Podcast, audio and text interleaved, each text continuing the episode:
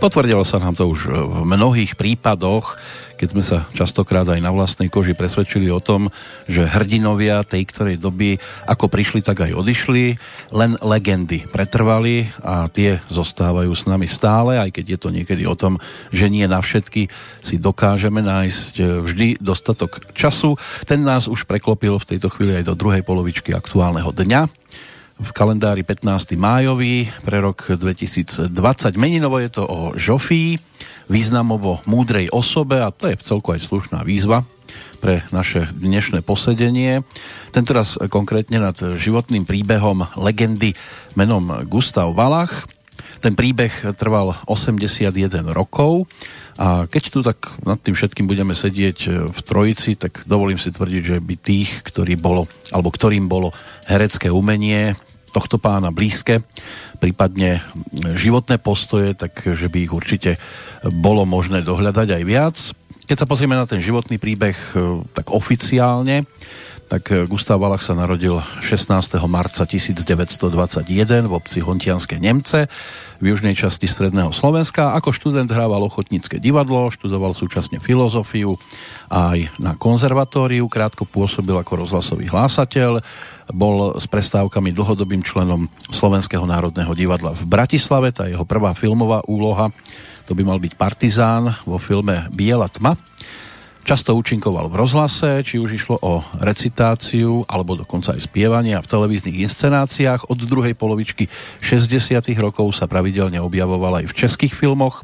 Hral výrazné postavy vo významných tituloch svojej doby a obsadzovali ho aj poprední režiséri typu Otakar Vávra, Karel Kachyňa alebo František Vláčil. Tu divácku popularitu mu priniesla aj úloha svojrázneho horára Straku v troch takých detských filmoch Pod jezevčí skálou, Na Pytlácké stezce a Za crkovým keřem, kde si zahral po boku detskej hviezdy Tomáša Holého. Gustav Valach sa ale ani v období socializmu netajil svojim hlbokým náboženským presvedčením ako katolík. Z tohto dôvodu odmietol hrať aj pre neho kontroverzné úlohy a toho stálo na určitý čas e, možnosť pôsobiť v Slovenskom národnom divadle. V tom čase sa živil prácou bagristu. Netajil sa ani svojimi sympatiami k vojnovému slovenskému štátu. V roku 1980 napríklad recitoval na pohrebe Alexandra Macha, slovenského politika a novinára. No a jeho posledná filmová úloha, tá by sa mala dať e, spojiť s televíznou drámou Balada o mŕtvych očiach. Zomrel pred 18 rokmi, 26. apríla 2002 v Bratislave. No a ako si najlepšie vybaviť konkrétnu osobu, keď, si, keď sa započúvame do jej hlasu a v prípade Gustáva Valacha a jeho recitácia by to mohlo byť napríklad aj o nasledujúcich slovách. V prvých časoch bojí ten ľud náš pozrime vrstovníci moji. Veky nám uchytia tie svitania žiare, zmiznú ako v dyme obeď na oltáre. Ako obeď stlejú, bodaj by len stleli, aby sme svet nový vek slávy videli Lež dúhu nádeju ktože z nás nelúbi, ale sokolový a zelené duby a drumble dievčej žiaľ a spevavé pole a jarú družinu a nebové hole a voľnú svetlú diaľ a mohutné sily a tichú dedinu by sme nelúbili. Oj, veď každá krása len chvíľočku žije a sladká hodina len jeden raz bije. Krásy krás boja sa, Čas času sa bojí. V slovenské doliny so mnou, bratia moji. Presne na tento hlas a na majiteľa tohto hlasu budeme dnes spomínať. Z Banskej Bystrice vám nerušené počúvanie želá Peter Kršiak. Na Skyblinke by mal byť Peter Valo. Dúfam, že sa počujeme. Ale áno. no a na telefóne... všetkých poslucháčov. Áno, aby sme neboli teda sami dvaja, tak mali by sme mať na telefóne aj pána Jozefa Šimonoviča. Tiež dúfam, že sa počujeme. Prajem vám príjemný a požehnaný deň. Podobne aj vám. Ďakujem veľmi pekne páni, že ste prijali toto pozvanie. Téma je nám jasná, daná. Tak by som sa takto v úvode rád opýtal obi dvoch vás postupne, čo sa vám ako prvé vybaví, keď sa povie Gustav Valach. Začneme Petrom Valom tak skvelý herec, s neopakovateľným hlasom, ktorý vyrobil, vytvoril množstvo skvelých postav. Ja, a jedno, či to boli malé alebo veľké, spo, spomeniem dve menšie postavy, to bol Repáň v Kováčikovej krčme pod zeleným stromom alebo Kit Garson v starojanovom čase svojho žitia. Obidve boli skvelé inscenácie, výborné výkony, ale na to, aký koncert tam zahral v tej menšej postave Valach, to sme čakali. A prejdeme k pánovi Šimonovičovi. Čo vy a Gustav Valach, tak letmo, čo sa vám vybaví ako prvé? No, keď sa povie toto meno Gustav Valach, tak sa mi okamžite vynorí môj druhý otec. My sme sa totiž to poznali, alebo respektíve on mňa poznal od môjho narodenia, pretože pôvodne keď e, študoval na Vysokej škole v Bratislave, ešte predtým ako odišiel, išiel študovať na konzervatórium herectvo, tak býval vo Svoradove, kde býval aj môj otec. A tam sa oni zoznámili a to priateľstvo trvalo až do otcovej, môjho otca, smrti. A celý môj život sa viac menej spájal s pánom Valachom a jeho rodinou, najmä jeho synmi Petrom a Gustom, ktorí sú moji e, rovesníci, by sa dalo povedať, e, vekoví. Takže toto sa mi vždy vynorí. Ujo Gusto, hmm. otec. To je, tým pádom v podstate pri vás je aj jasná odpoveď na otázku, že ako si spomínate na prvé stretnutie, respektíve keby došlo, kedy došlo k tomu prvému stretnutiu, v podstate pri narodení už. No, prvé, prvé stretnutie, ktoré si ja pamätám, bolo, keď som mal asi 5 alebo 6 rokov, e, keď som sa s ním stretol v Bratislave v Modrom kostolíku, kde Peter Gusto a ja sme ministrovali. Uh-huh. A otcovia, môj otec aj Gusto vždy čakali samozrejme svojich synov po skončení Svetej Omše.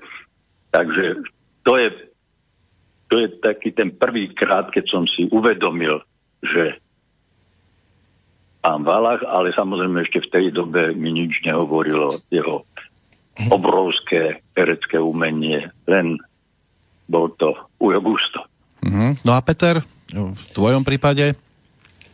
Prvé no, stretnutie. Ja teda. ešte, ešte ako koncom štúdia na Vysokej škole muzických umení som chodieval na dramaturgiu činohry Národného divadla za Lacom Obuchom a Pištom Fejkom, ktorým tam robil už takého poskoka.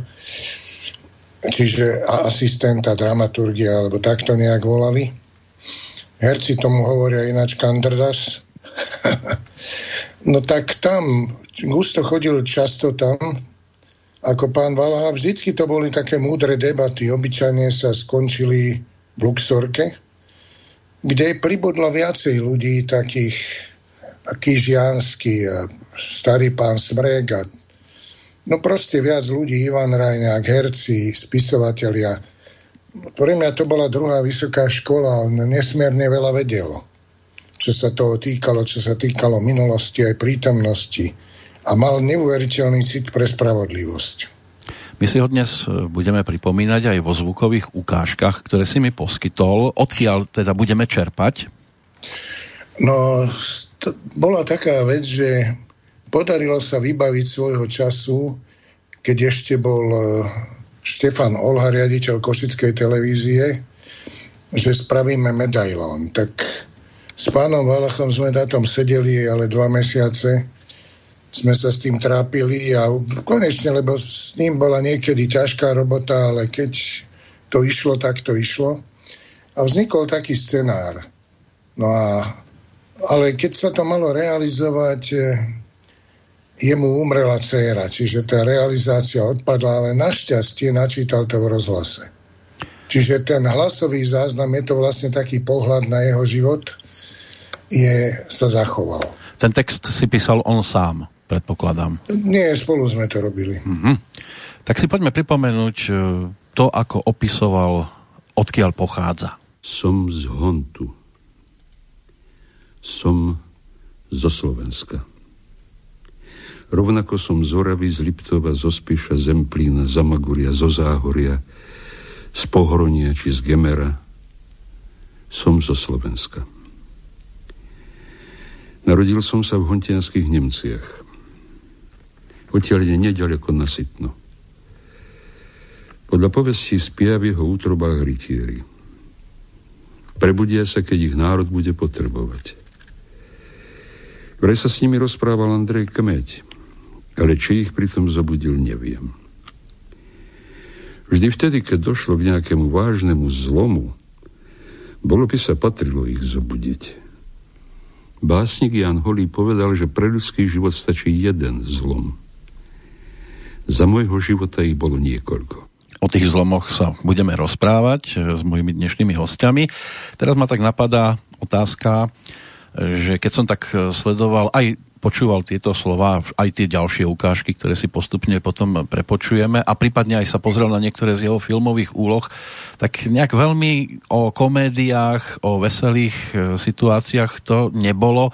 Vy ste mali príjemnejšiu skúsenosť, keď ste sa rozprávali, že či tam bol aj nejaký ten humor, alebo to boli len vážne debaty. Začneme pánom Šimonovičom.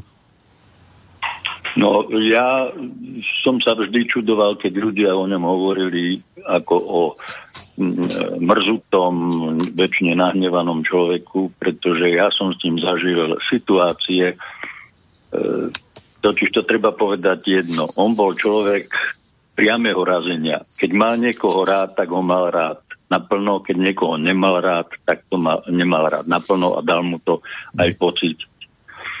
Ja som sa vždy čudoval, prečo o ňom takto rozprávajú, pretože hovorím, ja som s ním zažil situácie, kedy som ho videl, že sa smial tak, až plakal. Uh, my, sme sa, my sme sa vždy uh, svojím spôsobom tak doťahovali aj, aj na tému politiky, lebo ja keď som k tému prišiel, tak som vždy povedal, že z práci súdruh Valach, čo nového. A on mi samozrejme odpovedal, no súdruh Šimonovič, čo nové. A keď som ja bol s uh, divadlom v Nitre, hm keď som ešte bol a bol som v Rusku, tak som z Ruska doniesol ako e, dar e, malú platňu hlasu alebo teda nejakého prejavu súdruha Lenina. No môžem vám povedať, že keď som mu to odovzdal a odovzdával som mu to samozrejme s vážnym komentárom, že teda si zaslúžil za svoju politickú oddanosť socialistickej vlasti a tu mu odovzdávam tento dar, ktorý si má chrániť ako oko v hlave, no tak môžem vám povedať, že to bol taký smiech, že človek by si povedal, že bože môj, tento človek sa pocika. Peter, Takže... áno, prejdeme k Petrovi, že čo, e, Gustav Valach a humor, podľa teba, ide to dohromady? On, e, on keď prišiel na humorné situácie, mal taký zvláštny šibalský pohľad, a nakoniec on nehral len nejaké vážne postavy, on proste to bol mimoriadne tvárny herec. A už taká srandovná situácia je v tom, že zahral Kalafunu v, v Tylovom strakonickom Gajdošovi. V tejto postave ho uvidel Zdenek Nejedli, ako ho volali Dedek Nejedli. Asi sa práve zobudil, keď sa diváci najviac rehotali. No a Postaral sa o to, že v 1956 dostal laureáta štátnej ceny. No a potom si ho zavolali na riaditeľstvo, vtedajší riaditeľ, a že, že mal by vstúpiť do komunistickej strany, keď je už ten laureát. A tu jeho odpoveď si pamätám, že nemyslíte si, keď ste mi dali cenu, tak si so mnou môžete robiť, čo chcete. Hmm. No a riaditeľ sa dal počuť, ak toho laureáta aj máš, tak ťa o neho dostaneme. Čo vlastne sa aj stalo neskôr. Dostaneme sa aj k tejto téme, ale teraz e, ten druhý zvukový záznam, ktorý mám nachystaný, je o jeho vzťahu k Slovensku a údajne teda mal asi aj dobre naštudovanú históriu. Kto by si zobral prvý slovo na túto tému? No čo sa týka histórie, on bol absolútne zbehlý. Prvýkrát som od, nepočul som od nejakého historika, že prečo v Bratislave korunovali kráľov. A, to a on bol v tom, že tam bola apoštolská postupnosť od metoda. ako biskupská. Uh-huh. No a mnoho takýchto vecí, ktoré on vedel a vedel, veľa vecí zažil jednak. On ešte za vojny bol narukovaný ako hlásateľ slovenského rozhlasu a s vládou, ktorá evakuovala, odišiel do Rakúska. Tam potom robil, dosť tvrdo robil drevorubača, potom alebo bol vynikajúci maliar, maloval nejaké pamiatkové škatule, škatule pre amerických vojakov a tak keď sa vrátil, nemohol dostať zamestnanie a stretol ho Andrej Bagar. K tomu sa dostaneme, to by si nám trošku ano? predbehol. Tak by sme Dobre. si teraz vypočuli, ako on teda vnímal tú históriu Slovenska. V 39. sme dosiahli štát, i keď sa tak stalo v nešťastnej dobe s neprajnými susedmi. O vlastnej histórii sme vedeli oveľa menej ako dnes, ale my sme v tie dejiny verili – aj keď ich niektoré epizódy zaraďovali podaktorí vedci posmešne medzi legendy a povesti. A my sme sa cítili ako plnohodnotní v plynutí tisíc ročí. Mali sme svojho sáma, svojho Pribinu, svojho Rastislava, Svetopluka a svojich patrónov, svätého Cyrila a svätého Metoda. Ešte aj Matúš Čák bol náš. S vedomím vlastnej zakorenenosti sa ľahšie prekonávali prekážky. Vtedajší oslovili skvelých ekonómov Zaďka, Karvaša a ďalších otázkov, čo máme. Odvetili hlavu a dve ruky. Chcete ešte väčší majetok? Dávali sme štátu vlastné obrúčky, aby mal zlatý poklad. Keď sa Zaďko, Karvaš a tí druhí dostali k slovenskej ekonomike, stálo jedno penge 5 slovenských korún. O tri roky stalo jedno maďarské penge 50 slovenských halierov. Ani sme nespozorovali, ako sa dostávala trať Banská Bystrica Diviaky. Alebo ako sa vybudovala cesta od Nitry k Hronu. Dodnes je tá cesta moderná, obchádza dediny. Rozostávala sa priehrada na Orave a neskôr železnica z Hronskej Dúbravy do Banskej Štiavnice. Obe boli neskôr vyhlasované za vzorové stavby socializmu. Po ťažkom roku 1939 sa 2,5 milióna ľudí naozaj postavilo na nohy. Ešte aj za českú hranicu dokázalo posielať potraviny, aby bratia nepohynuli od hladu. V 42. som bol hlásateľom slovenského rozhlasu. Mohol som ísť neskoro v noci po službe cez vysvietené mesto. Nik ma neobťažoval a neozbíjal. Skúste sa takto prejsť dnes. Sitnianskí rytieri spia a pomoci sa nedovoláme. Takto nám teda rozpráva pán Gustav Valach e, zážitky zo svojej minulosti. Prejdem teraz k pánovi Šimonovičovi. Boli aj vo vašom prípade debaty na túto tému História Slovenska, aj ten rok 1939, ktorý sa v dnešnej dobe vykladá jednou stranou tak, druhou stranou tak, záleží kto na akom brehu stojí. Boli ste názorovo po tejto stránke prípadne aj blízky? Už pozrite sa, ja som vyrastal v rodine, ktorá bola veľmi nepohodlná e, bývalému režimu pretože otcov brat bol katolický kňaz, ktorého v 50. rokoch zavreli za vlasti zradu, špionáž pre Vatikán, prečítanie pastierského listu a prosto tie, tieto všetky e, obvinenia, ktoré boli. A môj otec, ktorý bol advokát, musel odísť do výroby a stal sa najprv pomocným robotníkom v transporte chrudím na oddelení opravy výťahov.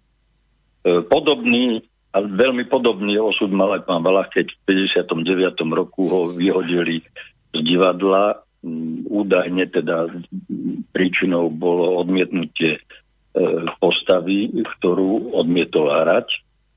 A do 63.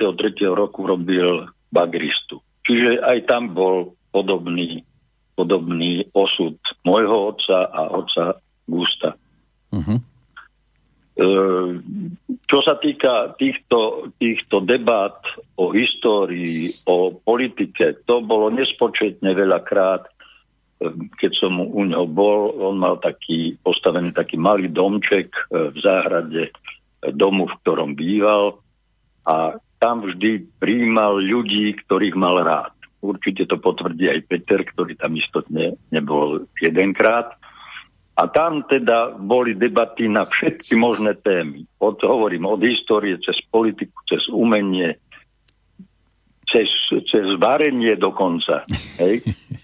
E, veľmi veľa krát samozrejme asistentovali e, v týchto debatách obidvaja jeho synovia, kým žili ešte devčata a boli ešte mladšie, tak ešte aj Janka a Veronika.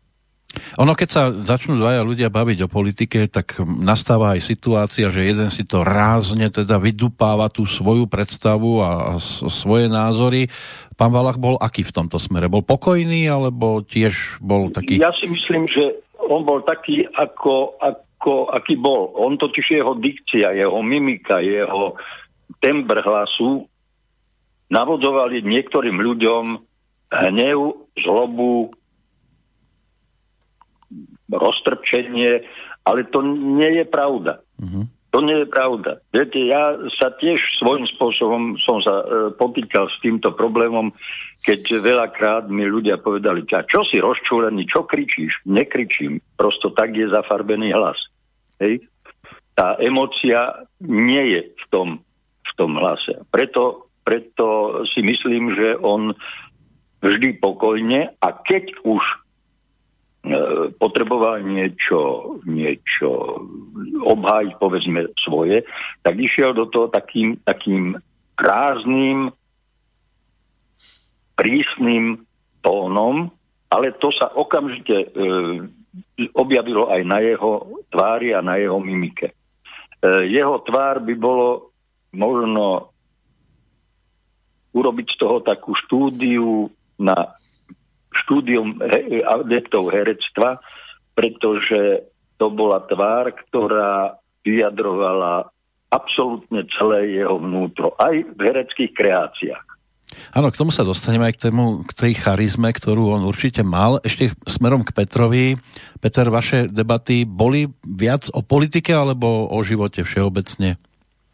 A to boli debaty v podstate o všetkom. Lebo a jednak, čo hovoril Jozef, v tom jeho domčeku, tam sa vždycky sadlo k vinku a hovorilo sa o minulosti, o súčasnosti.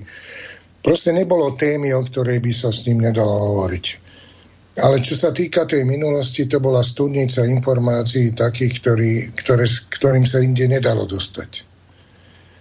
No a my dnes si aj tú studnicu teda budeme ešte otvárať a pripomenieme si aj situáciu, ako to bolo u neho napríklad v prípade divadla po skončení vojny. O tom sa rozprával nasledovne. O vtedajšom živote sa po vojne hovorilo len vzlom. Ľahko sa zabúdalo na skvelé kabarety Karola Zachara a Ferady Barboru, ktoré vysielali v rozhlase. V divadle žiaril Ferdinand Hoffmann – ten človek mohol režirovať chrbtom obrátený k javisku. Hoffman cítil priestor sluchom. Potom Ján Jamnický. Taký tanec nad plačom, ako on zinscenoval, sa doteraz nepodarilo nikomu. Postavu s menom Král hral Míla Beran. Vyzeral ako mesiar i mesiara hral.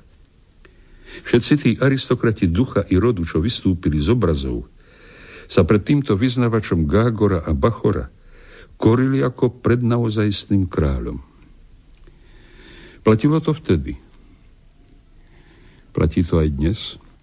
Tak to je otázka, na ktorú si možno tiež ešte nájdeme nejakú tú odpoveď, ale teraz skôr smerujem eh, k pánovi Šimonovičovi s otázkou, ako sa pozerá na Gustava Valacha ako na herca, že v čom ste videli, eh, kde bola podľa vás taká tá najväčšia sila tohto pána, že či to bola Eh, charizma toho hlasu alebo pohľadu mimiky? Eh, viete, v inscenácii Krčma pod zeleným stromom Alo Haspra vytiahol pána Valacha na takú, by som povedal, takú rampu až do, do hľadiska. Bolo to preto, aby si ľudia mohli vychutnať to Valachovo mimické divadlo.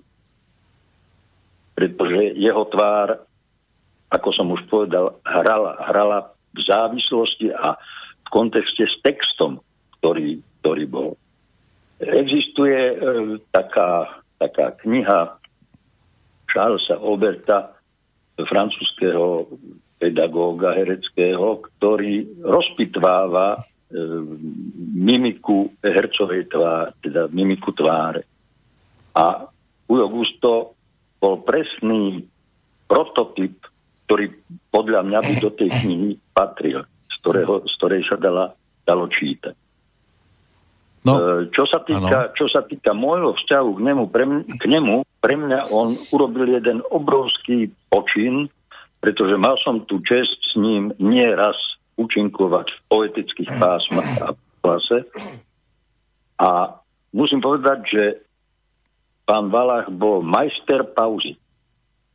On urobil pauzu, povedzme, v nejakej básni, kde sa človek najprv zastavil, prečo tu? Prečo v tomto momente? Potom, keď ste si to viackrát prečítali, tak ste zistili, že nemala tá pauza iného opodstatnenia. Nemala inde kde byť. Ale tá pauza nebola pre pauzu. Tá pauza bola naplnená. Tá pauza dvíhala poslucháča zo stoličky. A v tom bol úžasný. E, ja som mal možnosť ho sledovať, pretože ako študenti VŽMu sme boli vtedy obsadzovaní do takých malých postav v rôznych hrách, e, ktoré boli na repertoári Národného divadla. A stáli sme za šálmi a musím povedať tak, ako to bolo ústa otvorené a vpíjali sme sa do hereckého majstrovstva všetkých vtedajších velikánov Slovenského národného divadla. To je práve otázka, ktorá ma napadá v tejto súvislosti, že ako ste sa na neho pozerali ešte v čase, keď ste hercom neboli, keď ste to ani neštudovali a potom už keď ste vedeli, čo to všetko obnáša, to herectvo a zrazu vidíte takúto legendu. Tak viete, ono to bolo také dosť, dosť um, zaujímavé. Predtým, než som, išiel, než som začal študovať herectvo. Uh, musím povedať jedno, že mal som takú smolu, že moja mama zomrela, keď som mal 8 rokov a on samozrejme to vnímal okamžite a preto možno ešte aj ten náš vzťah alebo jeho vzťah ku mne sa znásobil. Ale čo sa týka toho obdobia, predtým, než som začal študovať herectvo, ja tým, že som patril do zlej spoločnosti, tak e, nemohol som sa dostať na strednú školu. Hej. A e, nakoniec ma otec skryl vďaka svojmu priateľovi e, tiež z internátu, ktorý učil na chemickej priemyslovke v Bratislave a otec sa s ním stretol a mu hovoril o tom, že ma nevie, že sa nemám kde dostať, lebo všade mi odpisujú, že nie je v záujme a prosto. A on mu povedal, to daj ho k nám. A otec sa ešte čudoval, že prečo k nám, lebo chemická priemyslovka bola vzorová škola pre HZJD a, a Dimitrovku a Slovnaft. A on hovorí, nie, nie, vieš čo, ja ho schovám. My tam máme taký odbor, lebo máme Ačko, Bčko, Cčko, Dčko, Ečko, Kčko a Mko. A to Mko sú mesiari. To bola trieda, ktorá, e, kde sme boli vlastne my vychovávaní na posty majstrov v mesopriemysle. E, my sme prešli aj dosť tvrdou praxou, lebo to bolo niečo na spôsob takej, takej, takého duálneho vzdelávania, pretože my sme mali napríklad každý e, pondelok môj ročník, každý pondelok prax. A na chemickej priemyslovke na februárovej ulici, teda februárovej víťazstva tej Račanskej, v tej budove, kde je teraz e, takéto to spoločenstvo, e, ktoré boli v Cvernovke, tak oni to dostali, túto budovu. A tam boli napríklad dolu v súteréne mesiarské dielne s dvomi komorovými úderňami. Tam sa vyrábali výrobky. Každý ročník mal niektorý deň prax. V piatok sa predávali výrobky a na školskom dvore stál dlhý rad ľudí, ktorí kupovali tieto výrobky, pretože boli, aby poslucháči vedeli, my sme za socializmu napriek všetkým, všetkému marazmu mali jedny z najtvrdších potravinových noriem v Európe. Čiže to boli absolútne špicové výrobky. A každý jún všetky tri ročníky okrem maturitného išli do mesopriemyslu na prax. Zabrali jednu celú linku. Mne sa, mne sa nejak dostalo tej cti, že som robil po väčšine porážača bravčového dobytka.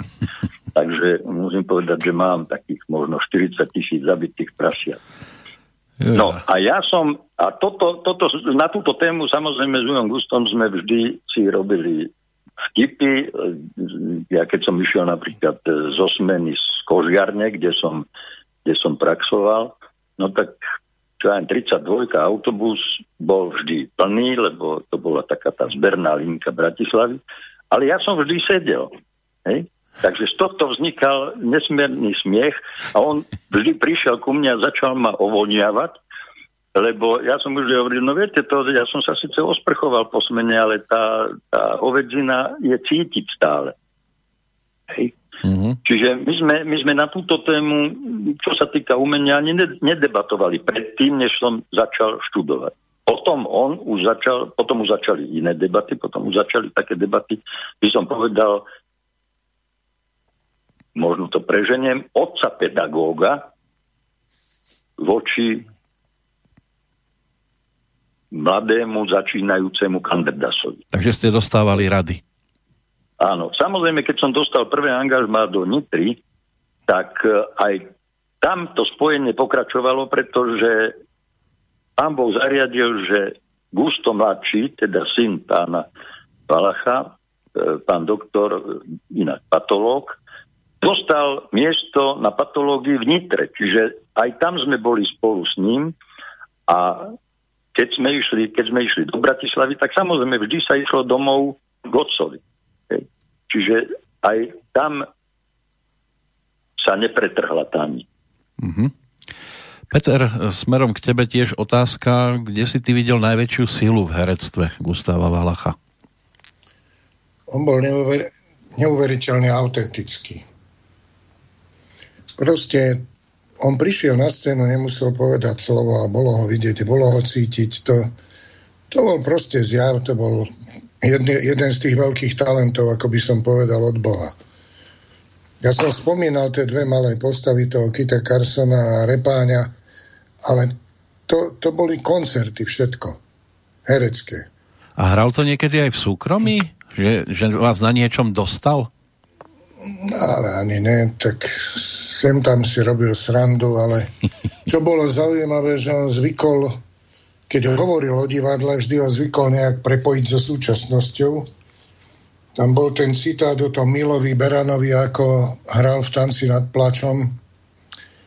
No a Gusto to tak hneď osvetlil, hneď si položil otázku, akú dobu žijeme dnes, je šlachtická alebo mesiarská. V zápätí odpovedal, tí, čo sa dnes tvária, že sú šlachtou, alebo by ňou chceli byť, na to nemajú a nikdy šlachtov nebudú. Potom citoval Malaparteho o tom, ako pri bombardovaní zahynulo nejaké chudobné dievča. A to bolo pred kaštielom takých bohatých ľudí a tí boháči zobrali to dievča obliekli do najlepších šiat, čo mali a vystreli na stole. Tak on rozlišoval šlachta, nešlachta, tak niečo, on proste mal to myslenie zvláštne, ktoré dokázal pretaviť aj do tých postáv. Samozrejme, že Gustav Alach pre nás teda zostáva najväčšie to jeho pôsobenie v herectve. Ako sa k tomu dostal, tak to si poďme teraz pripomenúť. Po vojne sme vlastný štát stratili. Tí, čo sa o to pričinili, vedeli, kde majú začať. Prvé, čo nám bolo treba vymazať z hlav, bol sklon k legendám a dejinám. Keď som vyzliekol uniformu, stretol som Andreja Bagara. Už ste sa vrátili? Vrátil. Máte zamestnanie? Nie. Nechcete ísť do divadla? Nie. Chcem doštudovať. Ak si to rozmyslíte, prídite. Chodil som popri Dunaji a rozmýšľal. Kým všetkým som chcel byť. Kňazom, architektom, právnikom, len nie hercom. I stal som sa ním. Potom vošiel som na riaditeľstvo divadla a podpísal zmluvu.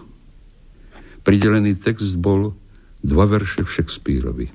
Tak takto boli začiatky e, Gustava Valacha ako herca. Pán Šimonovič, e, podľa vás, keby sa nestal hercom, aká pozícia by mu pristala najviac? Ja si myslím, že architekt.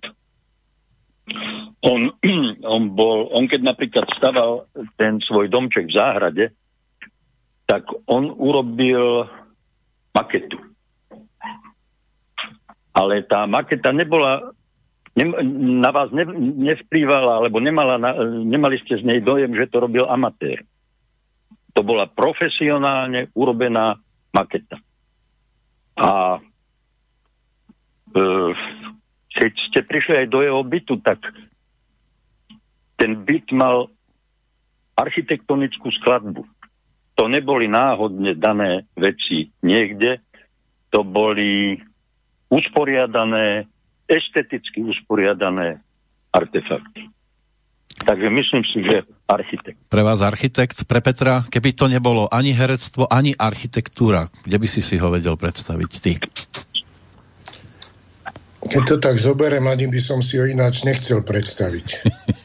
Lebo nebyť Valacha, tak dosť veľká taká etapa Národného divadla by bola chudobnejšia. Ja si myslím, že to bol z tých božích ľudí, ktorým to Boh dal, neúrekom a ani si ho nechcem predstaviť ináč, ani sa o to nepokúšam, lebo proste na čo? No bol hercom, ale hercom, ktorý bol aj človekom a mal svoje problémy životné, ktoré tiež e, riešil e, tým spôsobom, ktorý si teraz vypočujeme. Raz videl profesor Nejedlý predstavenie Strakonického Gajdoša. Zmyslel si, že sa stanem laureátom štátnej ceny Klementa Gottwalda. Aj sa tak stalo. V 56. urobil zo mňa profesor Nejedli laureáta štátnej ceny Klementa Gottwalda. V 59. som už ním nebol. To vlastne ani nebol zlom. Nepostihol národ, ale iba mňa.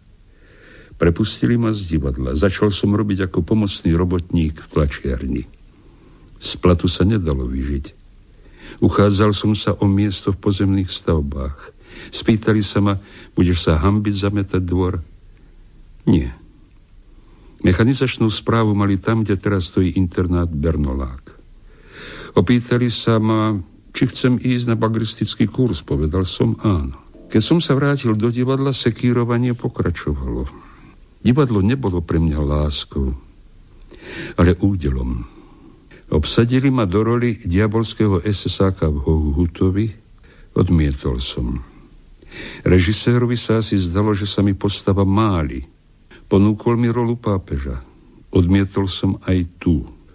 Bola to zle napísaná Hohutová hra. Koketovať s Pánom Bohom a súčasne s diablom je to najhroznejšie spojenie. Vyzeralo tak, že opäť poletím z divadla. Človek niekedy musí v zlomových situáciách ostať sám sebou. Neviem, ako by som to bol zniesol, keby pri tom všetkom nestála pri mne moja žena. Odchovala štyri deti. A dnešný štát sa jej za to odmenil 500 korunovou penziou. Bola neproduktívnym elementom. Taká bola i taká je jej charakteristika. Niekedy si kladím otázku, prečo boli múdri králi.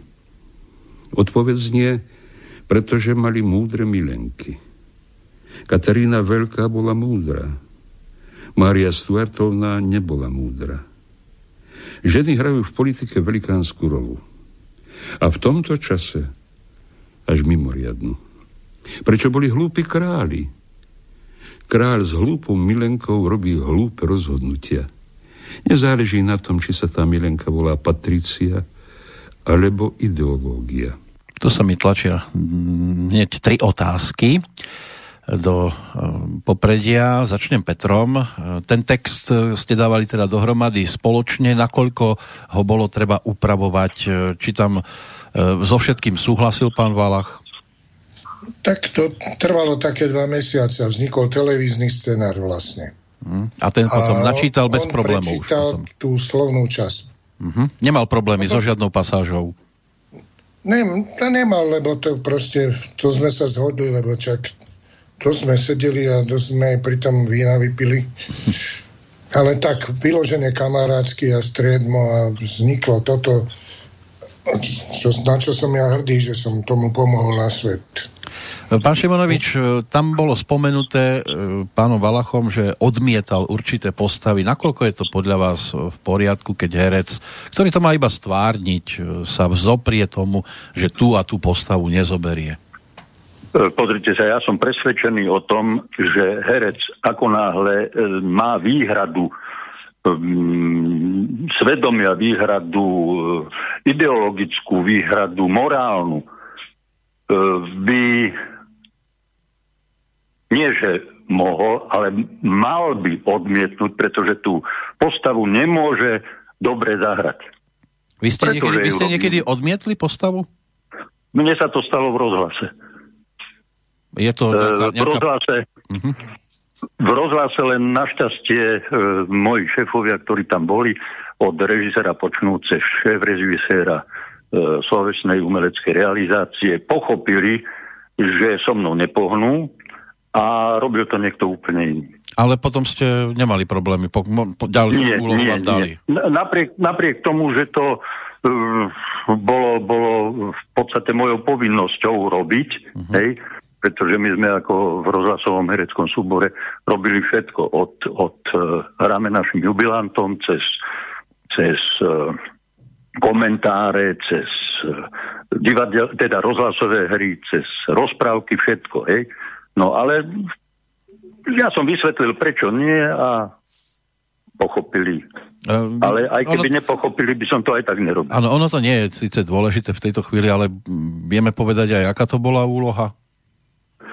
To, bol, to bola taká poviedka nejakého mladého autora, ktorá jednak e, bola plná vulgarizmov, mm-hmm. čo ja teda do, aj dnes sa veľmi veľakrát čudujem, aj v Národnom divadle, ako je možné, že takéto oplzlosti sa zjavujú na javisku, lebo ja som bol odchovanec profesora Budského, profesora Záborského, Zachara, pána Kvietika a oni nás učili to, že divadlo je nie od slova diviť sa, ale dívať sa. Áno. No, Takže... tá ďalšia otázka, ktorá ma ešte v tejto súvislosti, čo bolo vyslovené pánu Valachom, napadla. On tam pekne rozprával o svojej manželke. Áno. Tak e, by som sa chcel opýtať, e, jednak ako ste ju videli vy, tú jeho manželku, plus aké je to dôležité pre herca konkrétne mať vedľa seba e, takého dobrého partnera, ktorý vás podrží aj v ťažkých chvíľach?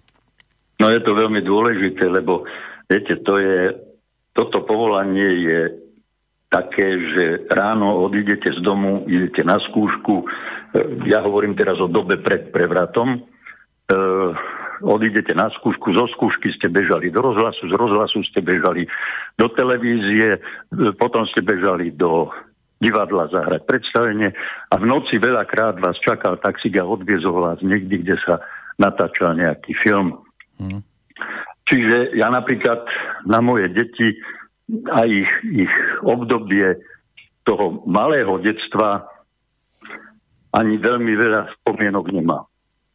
A to ešte sa musel ale... herec medzi tým učiť aj tie texty, samozrejme. Samozrejme. Ale viete, to sa, to sa veľakrát tým, že sa robili skúšky aj v televízii, ešte vtedy aj v rozhlase, tak v rozhlase to samozrejme nebolo nutné, ale človek sa tie texty naučil počas tých čítačiek. Mm-hmm.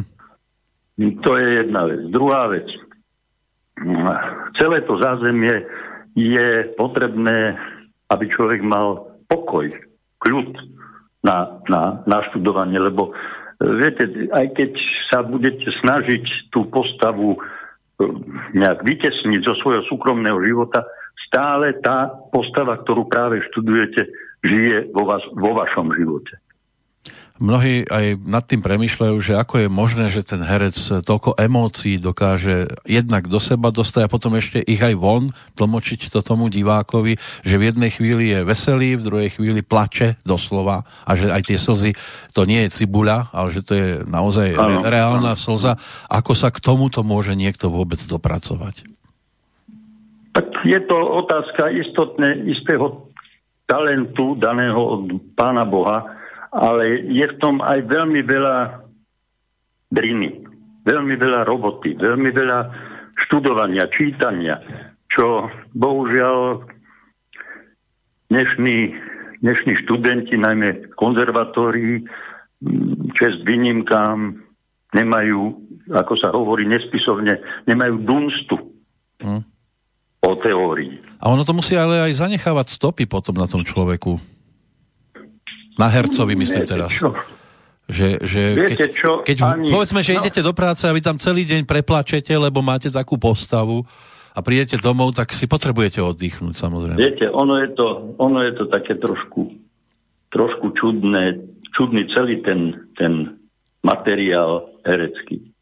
Ja môžem povedať takú jednu moju nepríjemnú príhodu. E, zomrela mi dcéra, ešte malilinka, niekoľko týždňová a ja som večer hral predstavenie. Hmm. A, a predpo- predpokladám, komédiu. že komédiu. No. Komédiu, ale hmm. to veľakrát sa stáva. To hmm. sa veľakrát stáva aj, aj iným hercom a prosto vypukne to až, až potom, po, po tom uvoľnení. Ono je to pravdepodobne aj nejaká, nejaká otázka adrenalínu na tom javisku to, je, to by musel, museli naozaj, a možno, že sa tým aj zaoberali psychológovia, ako to vlastne s tým, s tým hereckým vnútrom je. Hmm. Ja som nedel niekde takú výpoveď, teraz neviem presne, ktorá herečka to bola, tak radšej meno ani nebudem spomínať, ale rozprávala to v tom štýle, že zomrel je tiež niekto blízky z rodiny, neviem, či konkrétne nie aj otec a prišla za režisérom, tým bol tuším pán Zachar, a, a povedala, že má takýto a takýto problém, že či by teda mohla dnes e, zostať doma a tak. A on jej vtedy povedal, v žiadnom prípade prídeš a budeš hrať, ty si herečka. Áno, áno. Tak toto chodí. No a vy ste sa pýtali na uh, pani... A ešte áno, aj na pani Valachovu, že teda... No ja, ja e, keď, vždy, keď sa spomenie, keď ste sa pýtali na to, že akú, akú čo mi príde na mysel, keď sa povie Gustav Valach, tak zase keď sa povie meno pani Vierka, teta mm-hmm. Vierka, tak vždy mi vyskočí do popredia káva. Lebo ja keď som, jej, keď som prišiel, tak ona hneď prišla hovorí, kávu? Hovorím, áno. A vždy mi uvarila takého veľkého turka. A ešte, o nej je ešte jedna taká zvláštna vec, taká zaujímavá, že kým, kým žil u Augusto, tak teta Vierka bola taká, hm, jak by som to povedal, taká utiahnutejšia duša, ktorá mala absolútnom poriadku domácnosť, navarené, upratané, pripravené všetko. A keď Ujo Augusto zomrel, tak naraz sa zistilo, že z tety Vierky sa stal jeden absolútny manažér, ktorá okamžite sa pustila do opravy balkóna v, v byte a, a stal sa úplný opak toho, čo bola za života u Augusta. Mm. Bola to nesmierne dobrá, nesmierne milá pani a čo som u nej absolútne obdivoval. Mala štyri deti, z toho dve tie céry Janka a Veronka zomreli Janka ešte za života u Jagusta. A keď som bol u nej a rozprávali sme sa rôzne veci, aj o rodine, tak mal som pocit, že ona rozpráva tak, že Verona a Jana možno o 10 minút prídu. Hmm. To, že samozrejme, že boli obidvaja hlboko veriaci, to možno, to nemožno. Určite spôsobilo to, že smrť týchto ich dcer ich nezlomila. To si myslím, že bežného normálneho človeka by možno aj zlomila. Peter, teraz otázka na teba. Ty si novinár alebo spisovateľ, neviem teraz, čo ti je viac bližšie, ale tiež je to určite pozícia človeka, ktorý potrebuje mať aj to rodinné zázemie, tak ako ho potrebuje mať aj herec, aj keď sa to asi ťažko porovnáva. No to je vždy, vždy je to dôležité. Lebo človek sa dostane do všelijakých situácií a, a doma, keď nájde tú oporu, ako ja nachádzam, tak to je nezaplatiteľné. A čo sa týka, čo si ja pamätám, tá teta Vierka, čak prežila si im neskutočne ťažké obdobie v tom exile, keď robil drevorubača a tak všeli ako potom hľadal tú prácu a tak. Zas vyliali z toho divadla, tak je to, je to, on proste mal tú oporu v každej situácii a absolútnu až neuveriteľnú. Ja som raz počul zase také vyznanie sa ženy, ktorá bola manželkou disidenta, tiež meno ani nie je také dôležité, ako skôr obsah jej výpovede, keď sa jej pýtali, že prosím vás, ako ste to vy dokázali s týmto mužom žiť, keď viete, bol zavretý za toto, za toto, furt provokoval tých mocipánov a podobne. Nebolo by pre vás aj lepšie, keby ste sa rozišli a mali by ste pokojnejší život? A jej výpoveď bola úplne úžasná. Ona vraví, keby bol iný, tak ja by som ho ani nechcela. Áno, je to presná definícia. Hmm.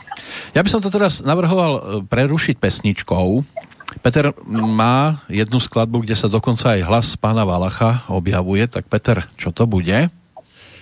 A to vyšla mi taká knižka, to bol príbeh dvoch pilotov z 13. letky, Petra Horváta, Jana Režnáka, jeden z nich dezertoval a odsúdili ho na smrť, ale tak prezident nepodpísal ten rozsudok, takže umrel pred pár rokmi.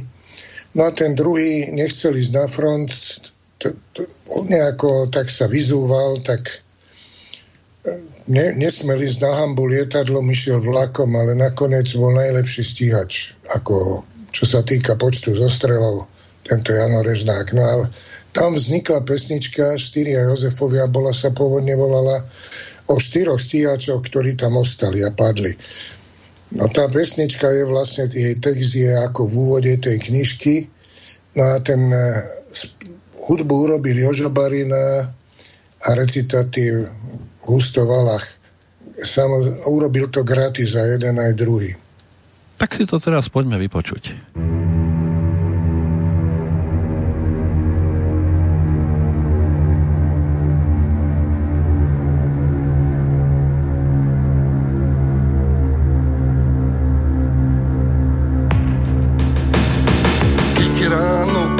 Poplach siréna zajačí, motory zavijú, štartujú stíhači. Prežije rýchlejší, lepší a presnejší, divák sa zabáva, slabší hru prehráva.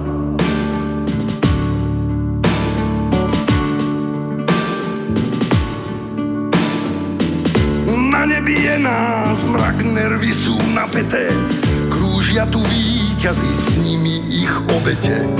Dneska sme tu páni, my a indiáni, len ten sa zachráni, kto prvý vypáli. Tak padá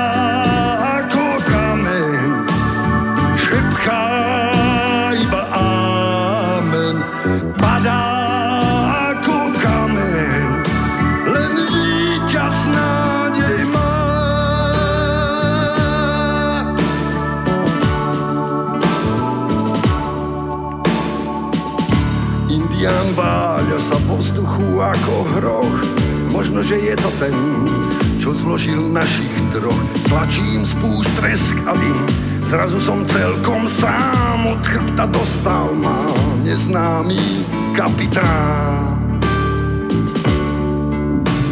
Ja padám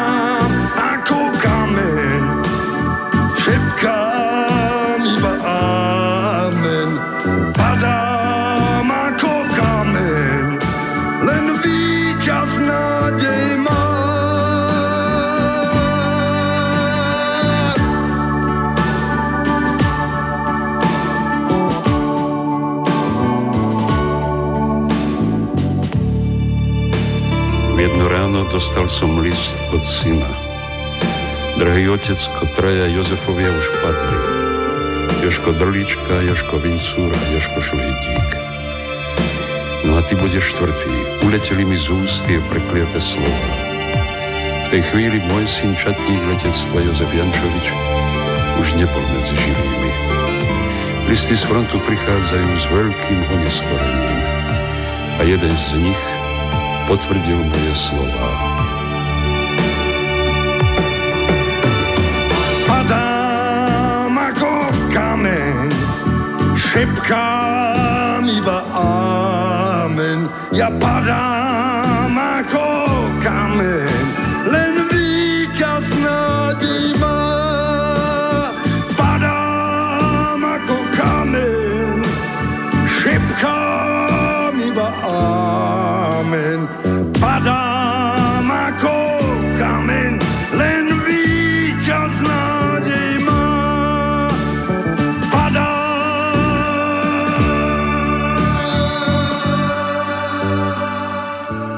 Verejné tajomstvá pozerajú za oponu, dnes e, za legendou, ktorej storočnica sa pomaličky blíži. Na budúci rok si bude možné pripomenúť toto jubileum v prípade legendy menom Gustav Valach. E, v čom spočívala sila tejto generácie hercov? To by mohla byť možno tiež otázka jeho smerom a jeho odpoveď by mohla mať napríklad túto podobu. Po predstavení Solovičovho Meridiánu v Ostrave mi český kritik povedal Pánové, vy něco jiného hrajete a něco jiné mluvíte. Nemýlil sa. V tom niečom inom bola naša sloboda. Po jednom z predstavení starej dobrej kapely Radovan Lukovský povedal, tak to som nevěděl, že se kapela dá takhle hrát. Tohle my neumíme. To umíte vy. Boli to naše ľudské zlomy, čo bolo cítiť v starej dobrej kapele. Hrali sme ju tak, že keď ľudia slzili od smiechu, niekto udrel na tú najsmutnejšiu strunu pauzou, slovom a naivitou. V tom bolo celé naše bohatstvo. A naše bohatstvo je v tom, že to máme aspoň takto zaznamenané. Spomíname s Petrom Valom, mal by byť na Skyblinke, dúfam. No ešte jednu vec by som povedal, čo sa týkala Gustava Valacha. Svojho času sa podielal na tom, že vlastne bola vyhlásená Vatikánom ako pápežom církevná provincia Slovenska. Tá sa dlho zatajovala, nesmelo sa o tom hovoriť, až potom pri dní zmierenia v Šaštíne Gust, Gusto Valach prišiel, ale už mali pripravené to s Milanom Rufusom a s Romanom Kaliským. Prišiel za arcibiskupom Sokolom, že by ju chcel prečítať. No. Prečítal to neuveriteľne, tak to, to vedel. No a tak sa vlastne dostalo toto na svetlo a on bral to ako veľkú vec v svojom živote, že mal tú možnosť. Čiže on aj po tejto línii vždy reagoval ako človek a presadzoval svoje presvedčenie. Tým druhým, kto s nami spomína, je na telefóne pán Jozef Šimonovič. Tiež si potvrdíme, či ho tam máme. Áno, dobrý deň. Super. Bolo tam spomínané tá silná generácia hercov, ktorou, alebo v ktorej, do ktorej patril aj pán Gustav Valach. Tá súčasná generácia hercov na to môže pozerať len s otvorenými ústami, ale možno keby to nebolo dnes o tej dobe internetu a mobilných telefónov, že by sa ľudia venovali činnostiam povedzme aj takéhoto štýlu, čiže herectvu ako takému, tak možno by sme mali tiež pestrejšiu ponuku na tom hereckom poli. Čo myslíte? Poprvé, najväčší problém tejto generácie je v tom, že kedysi existovala jedna vysoká škola muzických umení. Na, pán Šimonovič nám spadol z linky, tak si ho skúsime teraz e, opätovne prezvoniť, lebo po hodine nám to tu vypína, tak preto bola prerušená táto niť slov, tak uvidíme, nakoľko sa nám ozve. Aspoň dúfajme teda, že sa nám to spojenie podarí opätovne nadviazať. No nič, ja budem zatiaľ skúšať e, prezváňať e, pána Šimonoviča s Petrom Valom pôjdeme nasledujúce chvíľky ďalej. E, ja by som tam rád teraz navodil tú tému, ktorá by mohla nasledovať. Ono už tu bolo spomenuté, e, že keď sa s niekým priatelil, tak to bolo naozaj výrazné priateľstvo a naopak, keď k niekomu pán Valach nemal veľkú náklonnosť, tak to aj dával teda na známosť. Poďme sa skôr baviť o tých priateľoch Gustava Valacha, ktorí tiež chodili teda na tie stretnutia. Peter, kto všetko sa tam objavoval? No, tak tam, tam v podstate to boli ľudia z divadla, od literatúry, ale tie vážnejší priatelia, by som povedal, to bol kardinál Korec napríklad a profesor Virsík ktorý vlastne na Slovensku svojho času temer zlikvidoval beru, ktorá teraz začína prekvitať. No a čo bolo zaujímavé, že keď Korec dostal z Vatikánu biskupské insignie, tak pán Valach bol pre ňoho autom a prišli ich ukázať profesorovi Virsíkovi prvému a druhá vec je tam, že Virsík, a keď bol riaditeľ v podunajských biskupiciach, má za svojou kanceláriou takú malú izbičku, kde liečil dvoch ľudí separátne. E, Dubčekovho otca a kardinála Korca. Takže to, bol, to, boli, to bola také najväčšia väzba. Potom tu bol ten Milan Rufus, Roman Kalisky, Vincent Hložník, okolo, okolo toho vlastne tých ľudí, ktorí mali v sebe vieru nejak aj, aj k štátnosti, aj, aj takú, aj k Bohu. Tá, tými sa obklopovala. Čo sa týkalo tej e, hereckej partie Luxorkovej, tam, tam prišiel Ivan Rajňák, s ktorým nakoniec Gusto zahral skvelé sonatinu Prepáva záhradnícku e, od Osvalda Záhradníka tam ten Kyžiansky, Blahoslav Hečko, Jan Smrek, Laco Obuch, niekedy Tonokret, Pista Fejkon. My sme takí mladší tam iba tak prismrdali a sme nasávali určité tie vedomosti, ktoré sme sa ináč nemohli dostať. Ano tak to nejak bolo. No na túto tému, čiže aj na tému priateľstvo, ale aj o sebe samotnom, pán Gustav Valach teda povedal aj svojho času to nasledovné. Možno ste očakávali, že budem hovoriť o divadle. Že sa pochválim svojim majetkom. Mám, lepšie povedané, mal som. Štyri banky, štyri deti. Takéto rozprávanie nechám iným. Za to by som mohol hovoriť o skvelých priateľoch, ktorými ma obdaril Boh. O dramaturgovi Slovenského národného divadla Jozefovi Felixovi, maliarovi profesorovi Vincentovi Hložníkovi, lekárovi Palovi Štrauzovi, kňazovi Jánovi Magovi, právnikovi Františkovi Kostkovi, lekárovi Jánovi Zemaníkovi, reholníkovi Pátrovi Chryzológovi, ichtiológovi Michalovi Pačnárovi, Ivanovi Porázikovi z lekárskej chémie, maliarovi Marošovi Velbovi, historikovi Kúrenárovi Jozefovi Hrušeckom, archeológovi Alfredovi Stachovi, ktorý si svoje odžil v Jachimove, profesorovi Lacovi Hanusovi, alebo básnikovi Milanovi Rúfusovi, ktorý povedal, že legenda je múdrejšia sestra pravdy. Bez nich by som bol chudobný, iba môžem povedať, že bez ich priateľstva by som to nebol ja.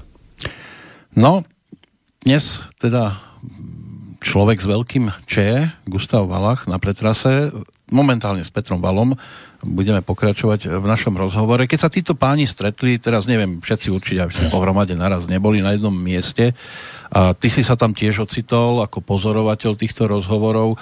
Čo dominovalo? Humor alebo vážne debaty tiež? zväčša vážne témy, ale nespomenul ešte jedno meno, to bol Anton Hlinka. Ten kniaz, publicista, spisovateľ. Lebo Gustav Alach chodil, či, chodil robiť čítania na omše a za socializmu a chodil aj potom. No a vždycky, keď to, to bolo a na Kalvárii v kostole, vždycky sa zišlo potom pred pred kostolom sa debatovalo nejak a potom povedal Gusto, že Vox Populi in charitate a išli sme ešte do Funusa na jednu borovičku. Ak tam bol niekto s autom, tak sa išlo Gustovi domov a tam sa ešte sedelo a debatovalo, ale to boli všemožné témy.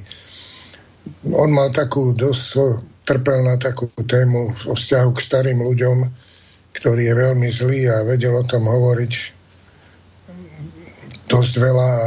Témy boli rôzne, ale tam bolo zaujímavé, že divadlo tam nefigurovalo zväčša. Už by sme mali mať aj pána Šimonoviča na telefóne, aspoň no, prepáčte, prepáčte, nejak som vypadol von. Vypadli ste z úlohy, ako sa hovorí. No, Áno. my sme už teraz pokročili k téme e, Gustav Valach a jeho priatelia. E, vy osobne Áno. E, ste k nemu teda pozerali len z pozície toho, tak povediať, syna, nazvime to takto. Áno, áno. Ale, ale bolo by to úžasné mať takéhoto priateľa. Aj bolo. Môžem vám povedať, že bolo. A v rámci toho priateľstva a v rámci jeho povahy a smiechu musíme ešte povedať jednu takú príhodu. Keď mal 80 tak sme sa aj s jeho synmi a s tedou Vierkou dohadovali, akým spôsobom mu urobiť oslavu 80 lebo on odmietal. Nie, žiadne reštaurácie, žiadne nič, ale on miloval chodiť ku mne na chalupu. Ja mám na záhori chalupu a mám okrem teda chalupy ako klasickej, mám tam ešte prerobenú, murovanú veľkú stodolu. A on ju vždy, a my sme to samozrejme celá rodina volali stodola, ale on hovoril vždy, že to nie je stodola. Počujeme sa? Áno, ja vás počujem. Áno. E, on vždy hovorí, že to nie je stodola, ale kúria. A mňa tak napadlo a hovorím týmto mojim trom zácným ľuďom, že čo keď sme spravili Ujovi Gustovi oslavu na nás stodol. No tak sa nakoniec tak aj dohodlo, pripravilo sa, moja žena urobila pohostenie, teda po hostinu musím povedať. Ja som oslovil hlavcov Chrenovca Brusna, taký spevokol, ktorí tajne prišli, samozrejme. A Uja Gusta som poprosil, že či by neprišiel ku mne na chalupu, lebo potrebujem poradiť nejakých veciach. A on samozrejme, že dobre, to v poriadku. A aj sa tak stalo. Prišiel, otvorila sa stodola a tam sedela celá jeho rodina v rámci jeho vtedy ešte žijúce sestry, netery. Bolo tam zhruba okolo 50 ľudí a keď vošiel dnu, tak sa normálne rozplakal. Na to vošli donútra títo speváci, tento chrenovský súbor a začali spievať, keďže sme vedeli, ktoré pesničky um, Ujovi Gustovi nejakým spôsobom sa páčia, tak tie spievali. A on mi povedal pre rozhlasových teda rádio poslucháčov, poviem iné slovo, čo povedal. Ty, ty špina. No a musím povedať, že taká zábava sa rozprúdila, že Ujo Gusto zobral do tanca svoju sestru, potom tú Vierku, manželku. Bavilo sa do Božieho rána, No a nastala taká situácia samozrejme o dva roky neskôr, že mi zavolal ústo syn, že otco dostal mozgovú príhodu. Mm-hmm. Tak som išiel do nemocnice aj s Petrom, s tým jeho druhým synom, ktorý medzi, medzi mimochodom tiež už zomrel, ktorý mal 72 rokov. A prišli sme teda do štátneho špitáľu a prišli sme k posteli, on bol napojený na hadičky, na prístroje, vyzeralo, že nevníma. Naraz otvoril oko, jedno, a povedal, znovu opakujem, upravené slovo, ty špína. To bolo posledné slovo, ktoré povedal on v tom momente, ak ma zbadal, sa mu vybavila tá oslava 80 Mm-hmm. A musím povedať, že to keby niekto natočil, tak tam by pochopil, kde je veselosť pána Valacha, kde je jeho humor, kde je jeho láska. Tí chlapci v tých krojoch, treba ešte povedať, že oni prišli tí speváci v krojoch a ešte sa smiali, ale že keď raz keď budú naháňať policajti, že niekto vykradol banku, tak určite ich chytia, lebo sa prezliekali v jarku pri ceste do ľudových kostým. No aj tú súčasnosť by sme mohli samozrejme spomenúť, pretože v tom zázname, inak Peter, kedy bol ten záznam vytvorený, ktorý tu počúvame? Ten záznam to mohlo byť Olha bol ešte direktor, to znamená, že čo ja viem. Tak približne. Ja myslím, myslím, že nejak po, po 2000 Uh-huh. Nie som si istý teraz. No v každom prípade teraz, keď bude pán Valach rozprávať o súčasnosti a o zvláštnosti tejto doby, tak ako keby rozprával dnes. Zvláštna doba. Žijeme v srdci Európy a každý nám hovorí, že by sme do nej mali ísť. Ešte navyše hlboko rozmýšľať, či nás tá Európa príjme alebo nie. Čo nesmieme urobiť, aby nás prijala, alebo čo zase musíme urobiť. Niekomu sa z tých napomínaní, prikázaní, odporúčaní zakrúti hlava. Práve v tejto dobe pričasto zabúdame na vlastné korene, ale si aj prestávame uvedomovať cenu toho, čo máme, čo sme vytvorili. Tak je to aj s našimi legendami. Keď o nich vieme, urobíme všetko preto, aby sme ich znevážili. Z úľubou sa pozeráme na legendy cudzie. Podsúvame mládeži filmy s vykradnutými a prekrútenými legendami z celého sveta, v ktorých sa má stratiť pôvodná vlast hrdinov. Prečo dnes, keď opäť máme svoj štát, žijeme ako keby nebol? Prečo málo komu chýba knižka od Laca Hanusa rozpráva o kultúrnosti? Že by sme sa báli jeho slov? Naša duchovná dospelosť sa zvrtne na tom, či sa nám kultúrnosť javí ako hodnota, po ktorej hodnotu žiť? A životom svojim ju vyjadrovať tak, aby sa stala imaním slovenského človeka, spoločnosti a národnej tradície. Tak, ako tvorí najvzácnejšiu postať európskych kultúr. Na pochopenie tejto hodnoty už je potrebná istá výška, čiže kultúrnosť. Kultúrnosť vie si prehodnotiť iba kultúrnosť. Tí, čo budovali stranu v 68. div nemajú za to 255 a žiadajú odškodnenie. Nemôžu predsa prísť k nášmu otcovi špinavý a povedať, Pane Bože, zober z nás špinu. Môžu prosiť o odpustenie a nie žiadať o odškodnenie. Ak si to uvedomia a dajú to najavo, že ten ich komunizmus bol omyl, mali by sa zamyslieť nad slovami profesora Hanusa. Za uplatnenie a presadenie každej hodnoty treba bojovať. Niekto sa musí o to celou váhou zasadiť a neprestávať zdôrazňovať. Niekto sa musí podobrať na osud myšlienky v tomto lone svoj osud spojiť s jej osudom. V život sa prenáša iba čo život vnáša. A tu už sú asi ďalšie slova pomaličky aj úplne zbytočné, ale ešte o pár slov na záver nášho dnešného spomínania na herca, legendu Gustava Valacha. Poprosím Petra Vala. Tak ja by som povedal, že Milan Polák, divadelný kritik, sa pričinilo vydanie knihy, kde sú názory viacerých, včítané nás dvoch ale takú charakteristiku jeho, hádam, najlepšie vystihla Ida Rapajčová.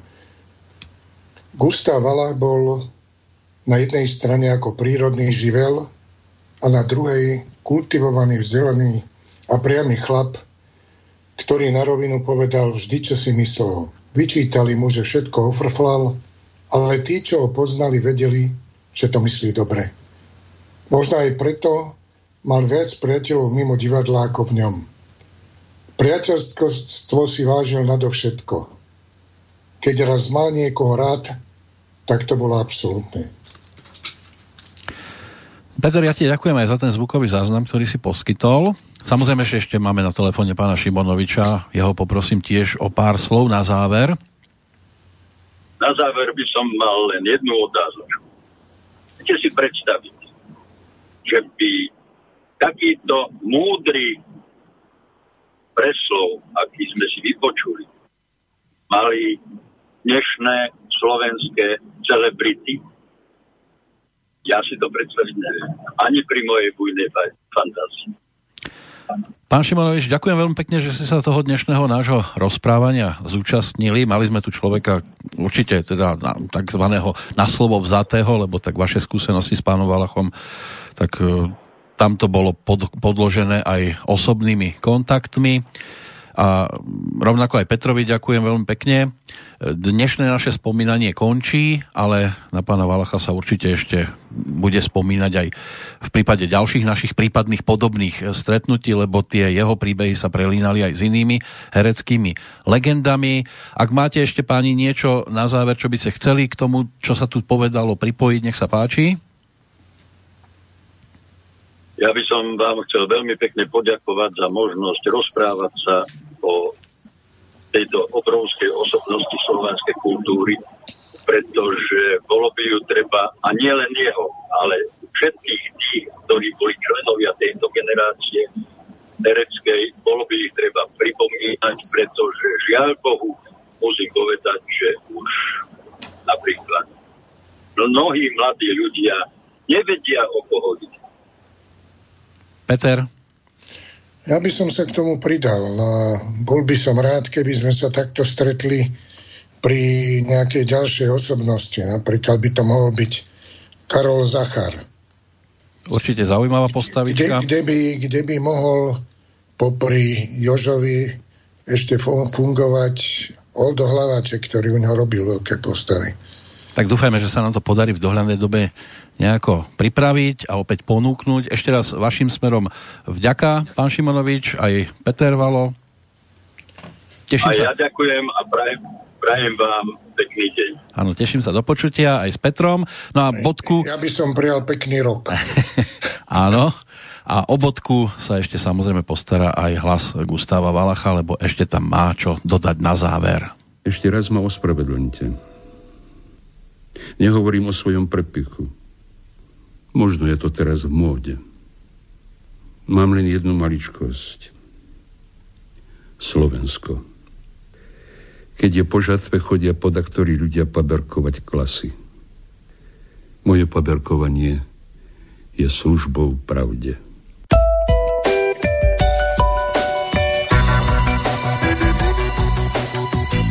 Počúvate slobodný vysielač.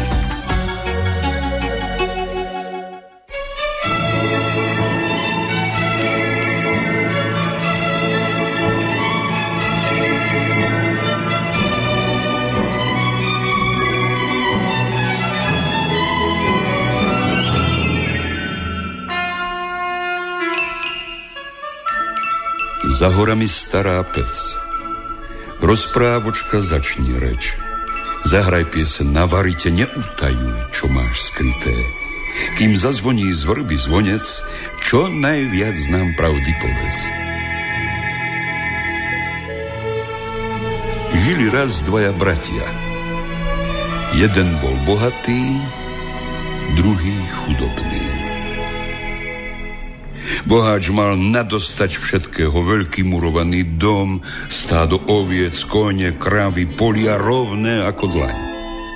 Chudák zasa nemal nič, len krydel detí, starú nahnutú chalupu a malé kamenisté políčko, na ktorom sa mu urodilo len toľko, že nezahynul od hladu. Jedného dňa, práve počas večere, zabúchal na boháčové vráta otrhaný starec. Kto je? Kto to trepe?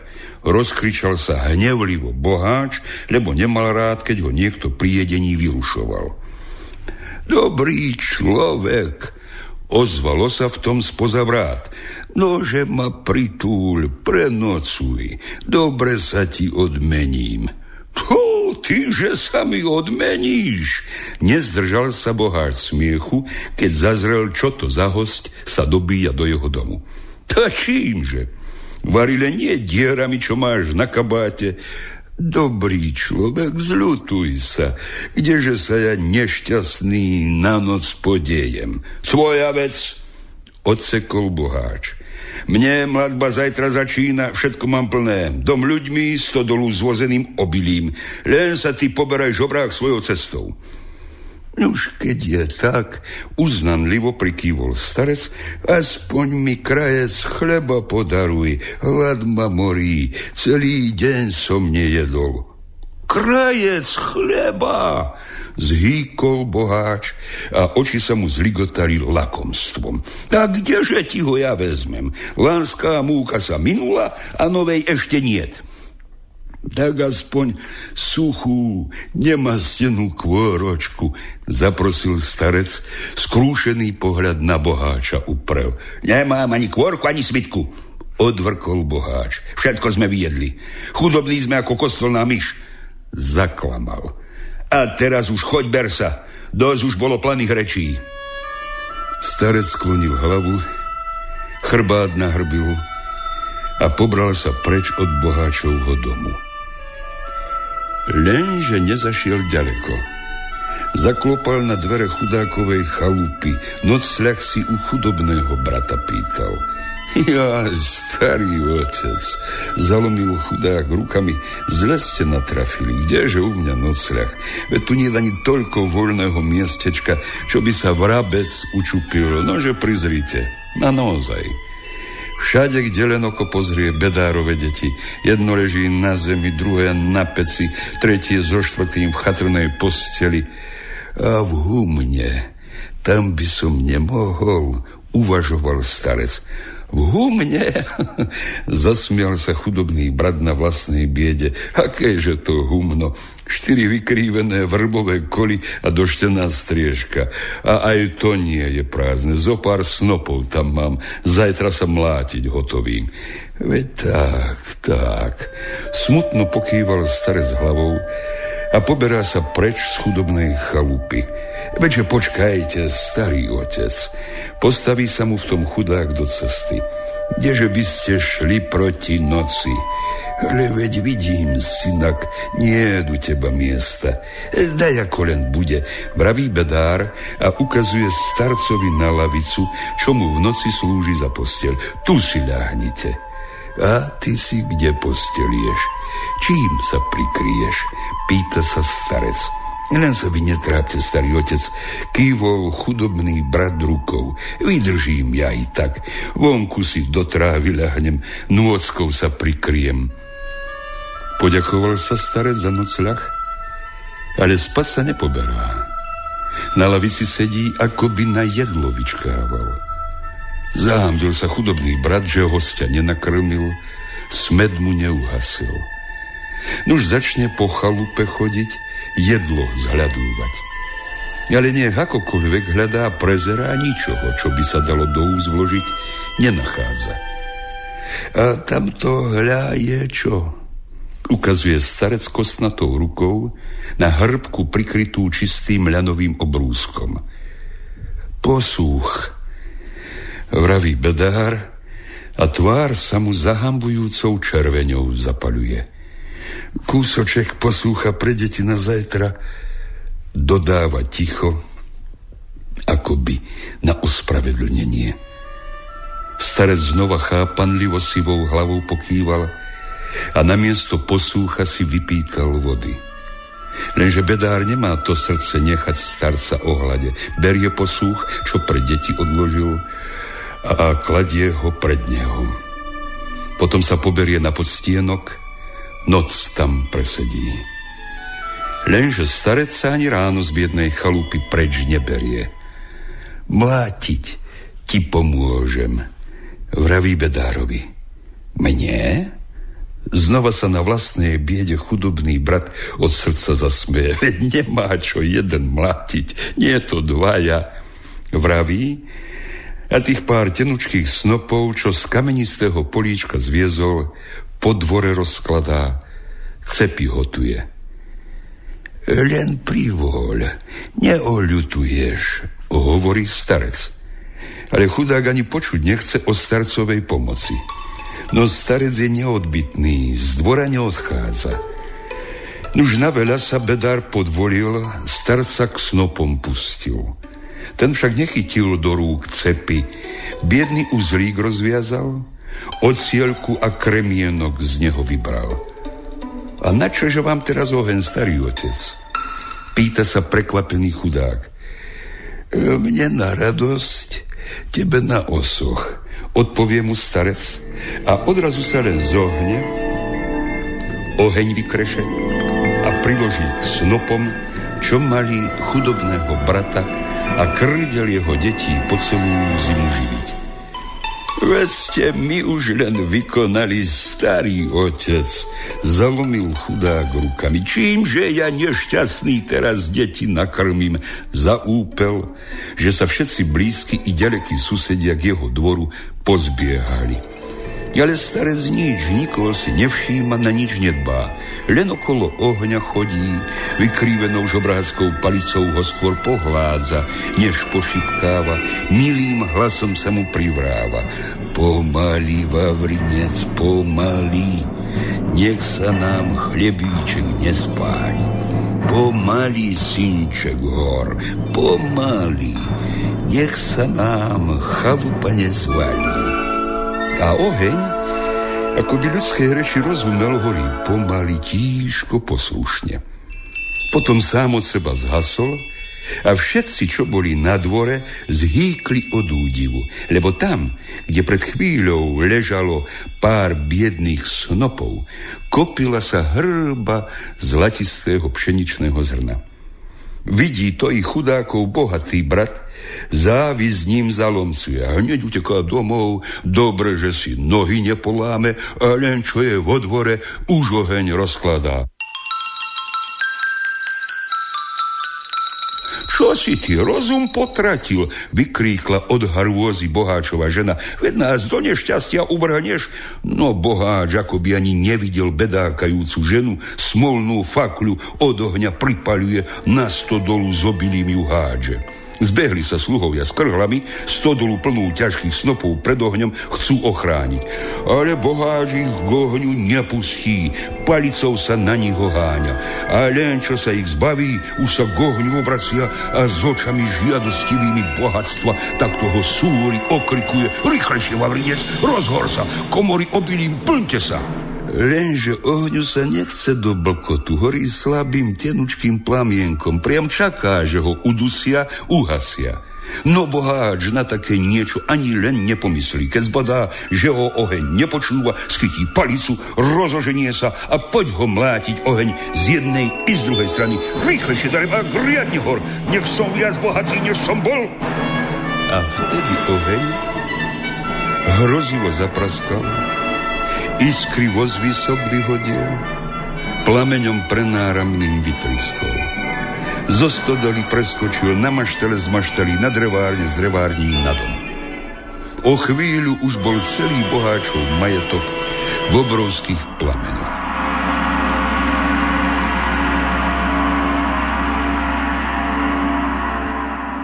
Čo je? Čo sa to robí, starý otec? Vyľakal sa bedár, keď zazrel plamene nad bratovým dvorom. Nič, synak, nič. To sa iba tvoj bohatý a lakomý brat pustil do mlátenia. Odvetil mu pokojne starec.